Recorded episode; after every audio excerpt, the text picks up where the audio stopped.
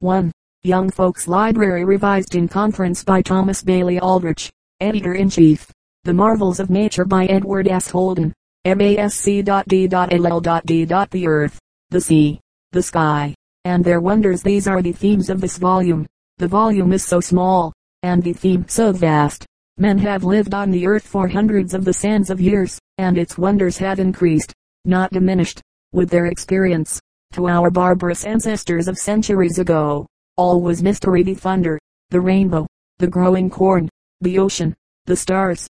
Gradually and by slow steps they learned to house themselves in trees, in caves, in huts, in houses, to find a sure supply of food, to provide a stock of serviceable clothing. The arts of life were born, tools were invented, the priceless boon of fire was received, tribes and clans united for defense, some measure of security and comfort was attained. With security and comfort came leisure, and the mind of early man began curiously to inquire the meaning of the mysteries with which he was surrounded. That curious inquiry was the birth of science. Art was born when some faraway ancestor, in an idle hour, scratched on a bone the drawing of two of his reindeer fighting, or carved on the walls of his cave the image of the mammoth that he had but lately slain with his spear and arrows. In a mind that is completely ignorant there is no wonder. Wonder is the child of knowledge of partial and imperfect knowledge, to be sure, but still, of knowledge. The very first step in science is to make an inventory of external nature and by and by of the faculties of the mind that thinks. The second step is to catalog similar appearances together, it is a much higher flight to seek the causes of likenesses thus discovered. A few of the chapters of this volume are items in a mere catalogue of wonders, and deserve their place by accurate and eloquent description. Most of them, however, represent higher stages of insight. In the latter, nature is viewed not only with the eye of the observer, but also with the mind's eye. Curious to discover the reasons for things seen, the most penetrating inward inquiry accompanies the acutest external observation in such chapters as those of Darwin and Huxley, here reprinted. Now, the point not to be overlooked is this, to Darwin and Huxley, as to their remote and uncultured ancestors, the world, the earth, the sea, the sky is full of wonders and of mysteries, but the wonders are of a higher order. The problems of the thunder and of the rainbow as they presented themselves to the men of a thousand generations ago, have been fully solved but the questions, what is the veritable nature of electricity? Exactly how does it differ from light? Are still unanswered. And what are simple problems like these to the questions, what is love? Why do we feel a sympathy with this person, an antipathy for that, and others of the sort? Science has made almost infinite advances since prehistoric man first felt the feeble current of intellectual curiosity amid his awe of the storm. It has still to grow almost infinitely before anything like a complete explanation even of external nature is achieved. Suppose that, at some future day, all physical and mechanical laws should be found to be direct consequences of a single majestic law, just as all the motions of the planets are but are they, the direct results of the single law of gravitation. Gravitation will, probably, soon be explained in terms of some remoter cause, but the reason of that single and ultimate law of the universe which we had imagined would still remain unknown. Human knowledge will always have limits, and beyond those limits there will always be room for mystery and wonder. A complete and exhaustive explanation of the world is inconceivable, so long as human powers and capacities remain at all as they now are. It is important to emphasize such truths especially in a book addressed to the young. When a lad hears for the first time that an astronomer, by a simple wanding of his spectroscope, can determine with what velocity a star is approaching the earth, or receding from it, or when he hears that the very shape of the revolving masses of certain stars can be calculated from simple measures of the sort, he is apt to conclude that science, which has made such astounding advances since the days of Galileo and Newton, must eventually reach a complete explanation of the entire universe. The conclusion is not unnatural, but it is not correct. There are limits beyond which science, in the sense, cannot go. Its scope is limited. Beyond its limits there are problems that it cannot solve, mysteries that it cannot explain. At the present moment, for example, the nature of force is unknown. A weight released from the hand drops to the earth. Exactly what is the nature of the force with which the earth attracts it, we do not know, but it so happens that it is more than likely that an explanation will be reached in our own day. Gravity will be explained in terms of some more general forces. The mystery will be pushed back another step, and yet another and another. but the progress is not indefinite. If all the mechanical actions of the entire universe were to be formulated as the results of a single law or cause, the cause of that cause would be still to seek. As has been said, we had every right to exult in the amazing achievements of science, but we had not understood them until we realized that the universe of science has strict limits, within which all its conquests must necessarily be confined. Humility, and not pride, is the final lesson of scientific work and study. The choice of the selections printed in this volume has been necessarily limited by many hampering conditions, that of mere space being one of the most harassing. Each of the chapters might readily be expanded into a volume. Volumes might be added on topics almost untouched here. It has been necessary to pass over almost without notice matters of surpassing interest and importance, electricity and its wonderful and new applications, the new biology, with its views upon such fundamental questions as the origins of life and death, modern astronomy, with its far-reaching pronouncements upon the fate of universes. All these can only be touched lightly, if at all. It is the chief purpose of this volume to point the way towards the most modern and the greatest conclusions of science and to lay foundations upon which the reading of a lifetime can be laid. United States Military Academy, West Point, January 1, 1902. Wonders of Earth, Sea, and Sky What the Earth's crust is made of from the world's foundations. By Agnes Giberne. Stand still and consider the wondrous works of God. What is the earth made of this round earth upon which we human beings live and move? A question more easily asked than answered as regards a very large portion of it, for the earth is a huge ball nearly 8,000 miles in diameter, and we who dwell on the outside have no means of getting down more than a very little way below the surface. So it is quite impossible for us to speak positively as to the inside of the earth, and what it is made of. Some people believe the earth's inside to be hard and solid, while others believe it to be one enormous lake or furnace of fiery melted rock. But nobody really knows. This outside crust has been reckoned to be of many different thicknesses. One man will say it is 10 miles thick, and another will rate it at 400 miles. So far as regards man's knowledge of it, gained from mining, from boring, from examination of rocks, and from reasoning out all that may be learned from these observations, we shall allow an ample margin if we count the field of geology to extend some 20 miles downwards from the highest mountain tops. Beyond this we find ourselves in a land of darkness and conjecture. Twenty miles is only one four hundredth part of the earth's diameter a mere thin shell over a massive globe. If the earth were brought down in size to an ordinary large school globe, a piece of rough brown paper covering it might well represent the thickness of the surf crust, with which the science of geology has to do. And the whole of the globe, the surf of ours, is but one tiny planet in the great solar system, and the center of that solar system, the blazing sun though equal in size to more than a million earths, is yet himself but one star amid millions of twinkling stars, scattered broadcast through the universe. So it would seem at first sight that the field of geology is a small field compared with that of astronomy. With regard to the great bulk of the globe little can be said. Very probably it is formed through and through of the same materials as the crust. This we do not know. Neither can we tell, even if it be so formed, whether the said materials are solid and cold like the outside crust, or whether they are liquid with heat. The belief has been long and widely held that the whole inside of the earth is one vast lake or furnace of melted fiery hot material, with only a thin cooled crust covering it. Some in the present day are inclined to question this, and hold rather that the earth is solid and cold throughout, though with large lakes of liquid fire here and there, under or in her crust, from which our volcanoes are fed. The materials of which the crust is made are many and various, yet, generally speaking, they may all be classed under one simple word, and that word is rock. It must be understood that, when we talk of rock in this geological sense, we do not only mean hard and solid stone, as in common conversation. Rock may be changed by heat into a liquid or molten state, as ice is changed by heat to water. Liquid rock may be changed by yet greater heat to vapor, as water is changed to steam. Only we have in a common way no such heat at command as would be needed to effect this. Rock may be hard or soft. Rock may be chalky, clayey, or sandy. Rock may be so close-grained that strong force is needed to break it, or it may be so porous so full of tiny holes that water will drain through it, or it may be crushed and crumbled into loose grains, among which you can pass your fingers. The cliffs above our beaches are rock, the sand upon our seashore is rock, The clay used in brick making is rock. The limestone of the quarry is rock. The marble of which our mantelpieces are made is rock.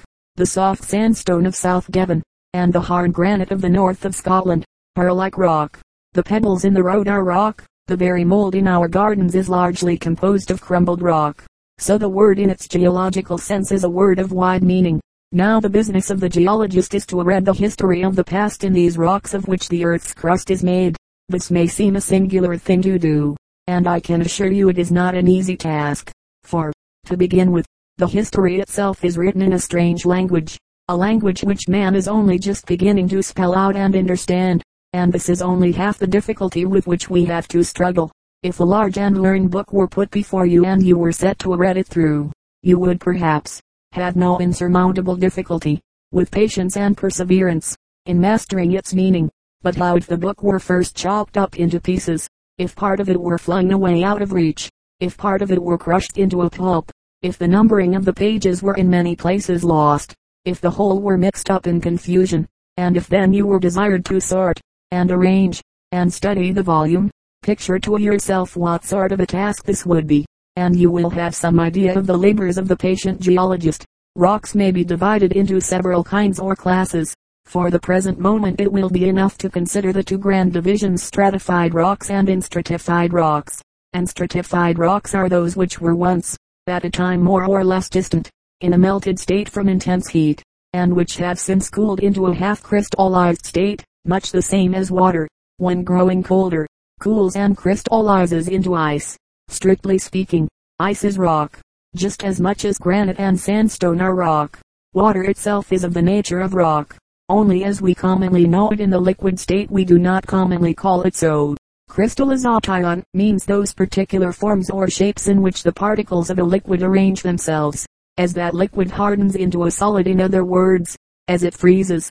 Granite, iron, marble, are frozen substances, just as truly as ice is a frozen substance, for with greater heat they would all become liquid like water. When a liquid freezes, there are always crystals formed, though these are not always visible without the help of a microscope. Also the crystals are of different shapes with different substances. If you examine the surface of a puddle or pond, when a thin covering of ice is beginning to form, you will be able to see plainly the delicate sharp needle-like forms of the ice crystals. Break a piece of ice, and you will find that it will not easily break just in any way that you may choose, but it will only split along the lines of these needle-like crystals. This particular mode of splitting in a crystallized rock is called the cleavage of that rock. Crystallization may take place either slowly or rapidly, and either in the open air or far below ground. The lava from a volcano is an example of rock which has crystallized rapidly in the open air, and granite is an example of rock which has crystallized slowly underground beneath great pressure. Stratified rocks, on the contrary, which make up a very large part of the earth's crust, are not crystallized. Instead of having cooled from a liquid into a solid state, they have been slowly built up, bit by bit and grain upon grain, into their present form, through long ages of the world's history. The materials of which they are made were probably once, long, long ago, the crumblings from granite and other crystallized rocks, but they show now no signs of crystallization. Illustration, section of stratified rocks, A conglomerate, B pebbly sandstone, C thin bedded sandstone, D shelly sandstone, E shale, F limestone. They are called stratified because they are in themselves made up of distinct layers and also because they lie thus one upon another in layers, or strata, just as the leaves of a book lie, or as the bricks of a house are placed, throughout the greater part of Europe, of Asia, of Africa, of North and South America, of Australia.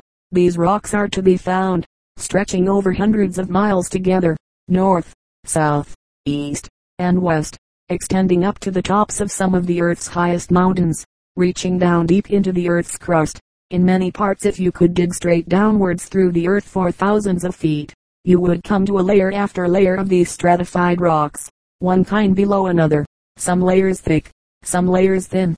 Here a stratum of gravel, there a stratum of sandstone, here a stratum of coal, there a stratum of clay.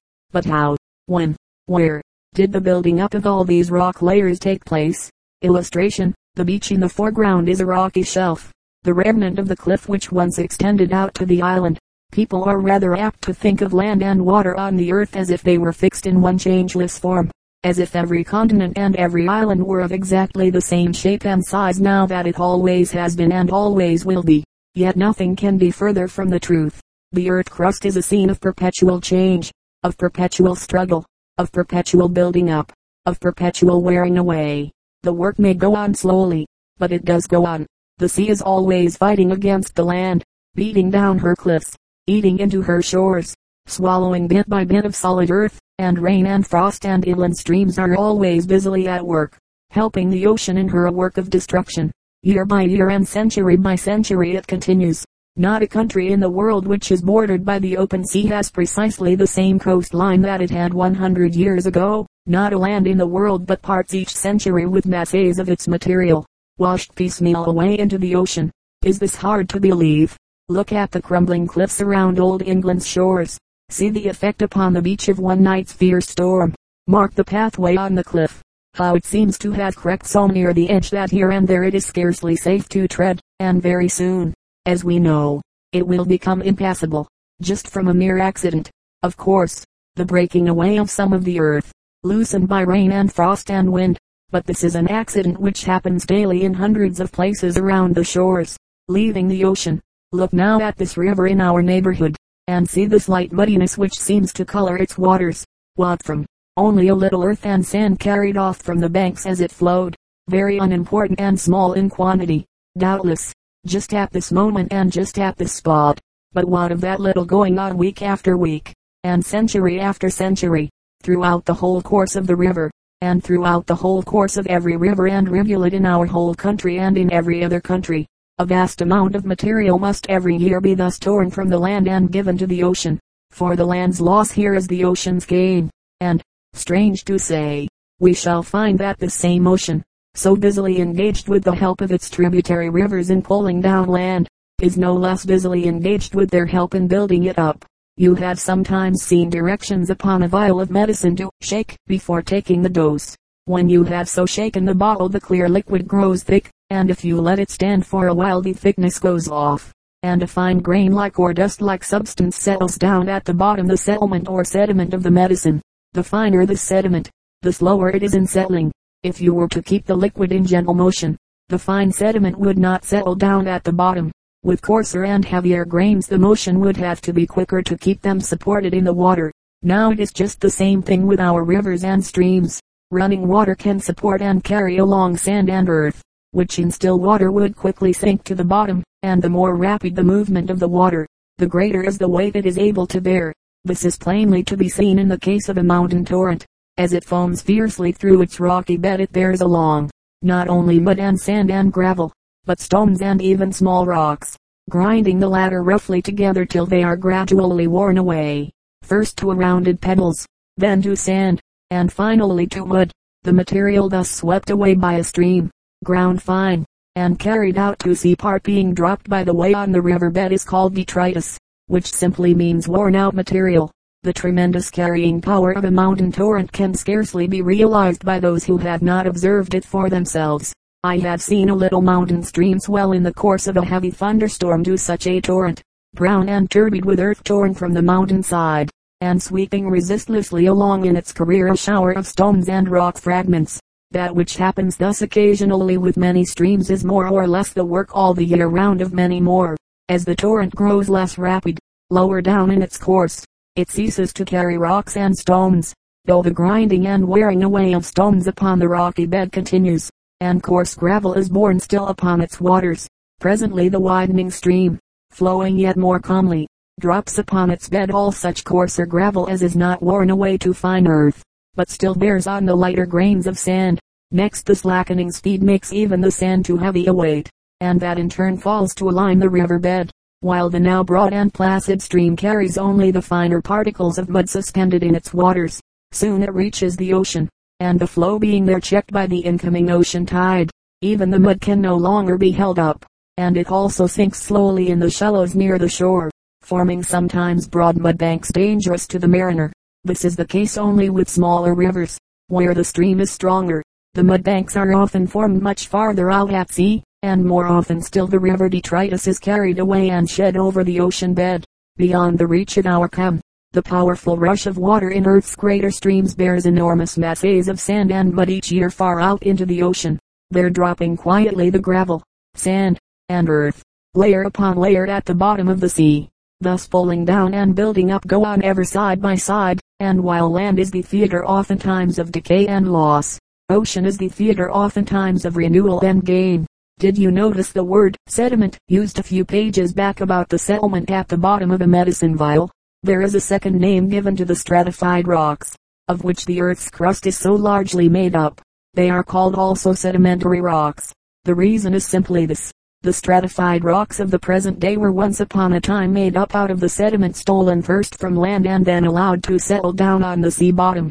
Long, long ago, the rivers, the streams, the ocean, were at work, as they are now, carrying away rock and gravel, sand and earth. Then, as now, all this material, borne upon the rivers, washed to and fro by the ocean, settled down at the mouths of rivers or at the bottom of the sea, into a sediment, one layer forming over another, gradually built up through long ages. At first it was only a soft, loose, sandy or muddy sediment, such as you may see on the seashore, or in a mud bank. But as the thickness of the sediment increased, the weight of the layers above gradually pressed the lower layers into firm hard rocks, and still, as the work of building went on, these layers were, in their turn, made solid by the increasing weight over them. Certain chemical changes had also a share in the transformation from soft mud to hard rock, which need not be here considered. All this has through thousands of years been going on. The land is perpetually crumbling away, and fresh land under the sea is being perpetually built up, from the very same materials which the sea and the rivers have so mercilessly stolen from continents and islands. This is the way, if geologists rightly judge, in which a very large part of the enormous formations of stratified or sedimentary rocks have been made, so far is clear. But now we come to a difficulty. The stratified rocks, of which a very large part of the continents is made, appear to have been built up slowly, layer upon layer, out of the gravel, sand, and mud, washed away from the land and dropped on the shore of the ocean. You may see these layers for yourself as you walk out into the country. Look at the first piece of bluff rock you come near, and observe the clear pencil-like markings of layer above layer not often indeed lying flat, one over another, and this must be explained later, but however irregularly slanting, still plainly visible. You can examine these lines of stratification on the nearest cliff, the nearest quarry, the nearest bare headland, in your neighborhood. But how can this be? If all these stratified rocks are built on the floor of the ocean out of material taken from the land, how can we by any possibility find such rocks upon the land? In the beds of rivers we might indeed expect to see them, but surely nowhere else save under ocean waters. Yet find them we do. Through England, through the two great world continents, they abound on every side. Thousands of miles in unbroken succession are composed of such rocks. Stand with me near the seashore, and let us look around. Those white chalk cliffs they, at least, are not formed of sand or earth. True, and the lines of stratification are in them very indistinct, if seen at all, yet they too are built up of sediment of a different kind, dropping upon ocean's floor.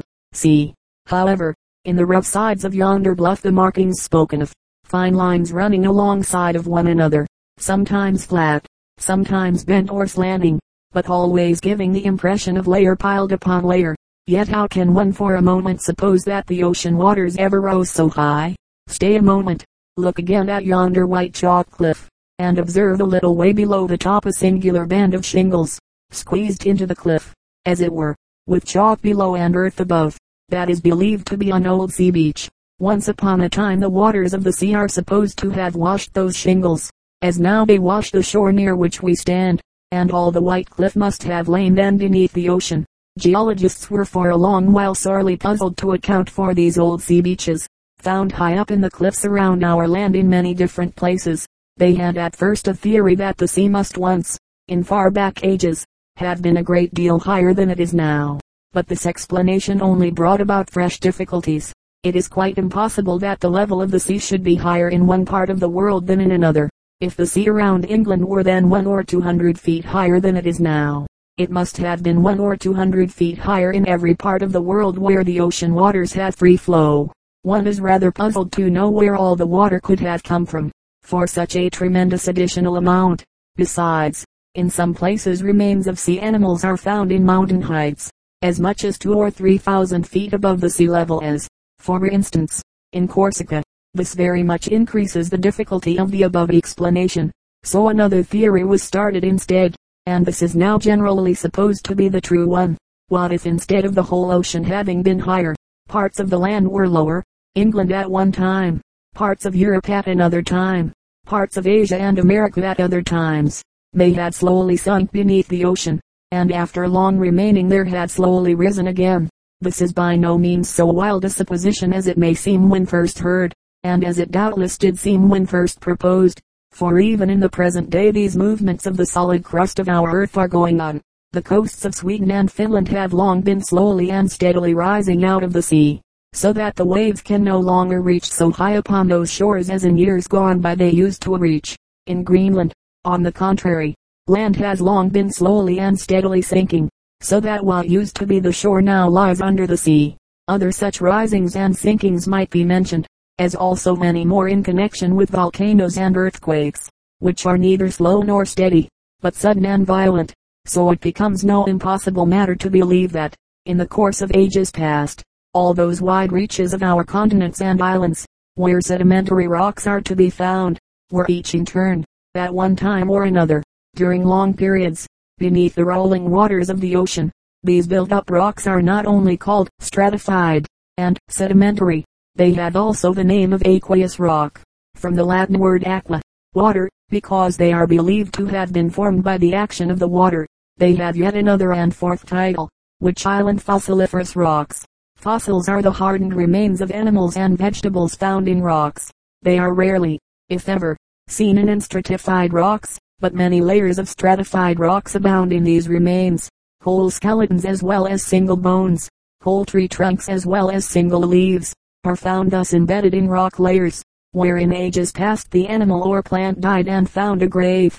They exist by thousands in many parts of the world, varying in size from the huge skeleton of the elephant to the tiny shell of the microscopic animalcule.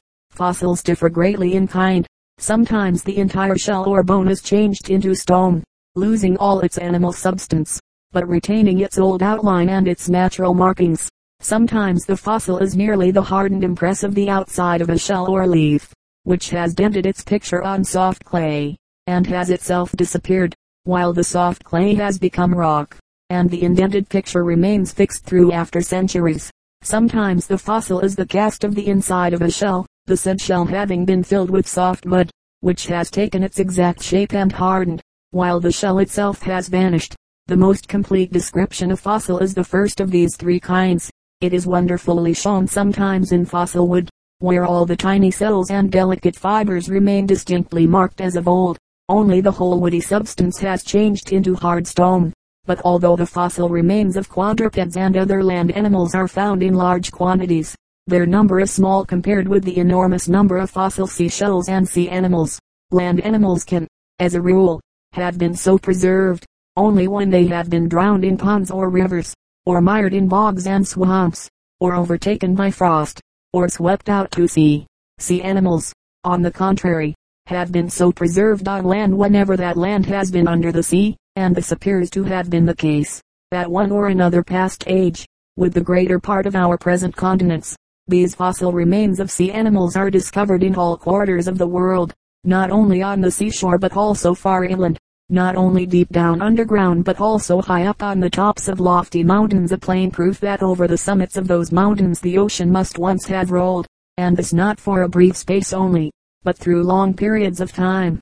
And not on the mountain summit only are these fossils known to abound, but sometimes in layer below layer of the mountain, from top to bottom, through thousands of feet of rock. This may well seem puzzling at first sight. Fossils of sea creatures on a mountain top are startling enough yet hardly so startling as the thought of fossils inside that mountain. How could they have found their way thither? The difficulty soon vanishes. If once we clearly understand that all these thousands of feet of rock were built up slowly, layer after layer, when portions of the land lay deep under the sea. Thus each separate layer of mud or sand or other material became in its turn the top layer, and was for the time the floor of the ocean, until further droppings of material out of the waters made a fresh layer covering up the one below. While each layer was thus in succession the top layer of the building, and at the same time the floor of the ocean, animals lived and.